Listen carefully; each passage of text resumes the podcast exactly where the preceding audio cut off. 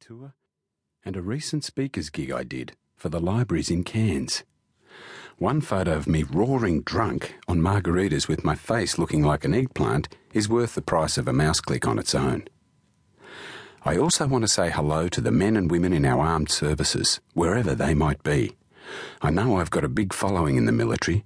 My books remind them of home, and I've been swapping parcels of books for t shirts. Some of the t shirts they sent me back from Afghanistan are unreal. Our serving men and women do a great job, and Australia a great service, and we should all be proud of them. Well, that's about it for the time being. I'm not sure what my next book will be all about, though I'm thinking of sending Les over to Western Australia. I'd like to set a story between Perth, Broome, and Derby. Any sandgropers out there got any stories or ideas, drop me a line. There might even be a drink in it for you. In the meantime, thanks for all your support and letters. I truly appreciate it. And I'll no doubt get to meet and greet some of you when I'm doing book signings for Les Norton and the Case of the Talking Pie Crust. All the best. Robert G. Barrett.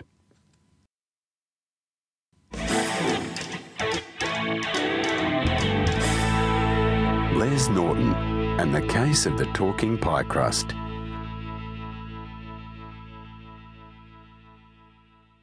Sprawled comfortably on his backyard banana chair, in a plain white t shirt over an old pair of blue shorts, Norton smiled and shook his head in admiration as the CD in the ghetto blaster alongside him cut out. How can a couple of blokes as old as those two keep pumping out filthy, foot stomping rock and roll as mean as that? He asked himself. Christ, Buddy Guy has to be pushing 80. Jerry Lee Lewis is in his 70s, and they're still making hacks out of musicians half their age. Norton had been listening to a CD called Last Man Standing, featuring Jerry Lee Lewis doing duos with everyone from Jimmy Page to Neil Young to Mick Jagger. The particular track that had Norton shaking his head was called Hadacol Boogie, in which the crusty old southern rocker pumped out a scorching rock and roll duo with veteran blues man Buddy Guy. Why'd they call it Hadacol? asked Buddy Guy when the track ended. Hadacol is something, replied Jerry Lee. Norton liked the CD that much. He put down his cup of lemongrass tea with ginger, reached lazily across, and played it again.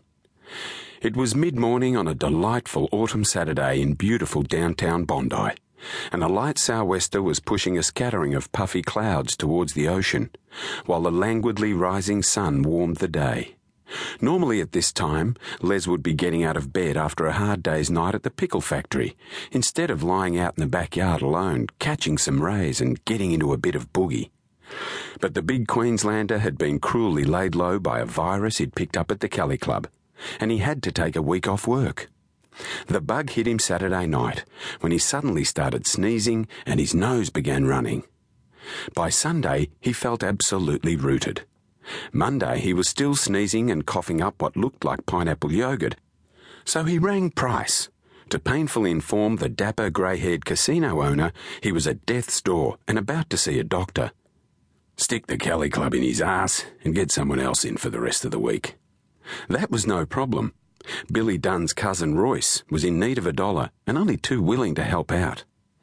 So Les set off to see a good doctor he knew up in Old South Head Road, who prescribed him some industrial strength antibiotics, along with some good advice. Les got his prescription filled, then drove home, gobbled down the antibiotics with several vitamin C tablets and honey and lemon then crawled miserably into bed to have a good sulk and sweat out the evil spirits. Whatever pills the good doctor prescribed certainly worked. By Wednesday, Les had stopped coughing and sneezing.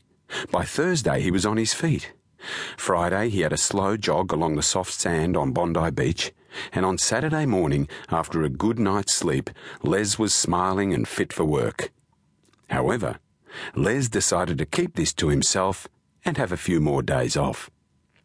So he rang Billy's wife earlier to say he was still pretty crook and tell Billy to keep his cousin at the club till the end of the following week. Lindy said she'd pass the message on, and would he like her to bring round some chicken soup? That was quite all right, thanks, Les lied to her, as he glanced at the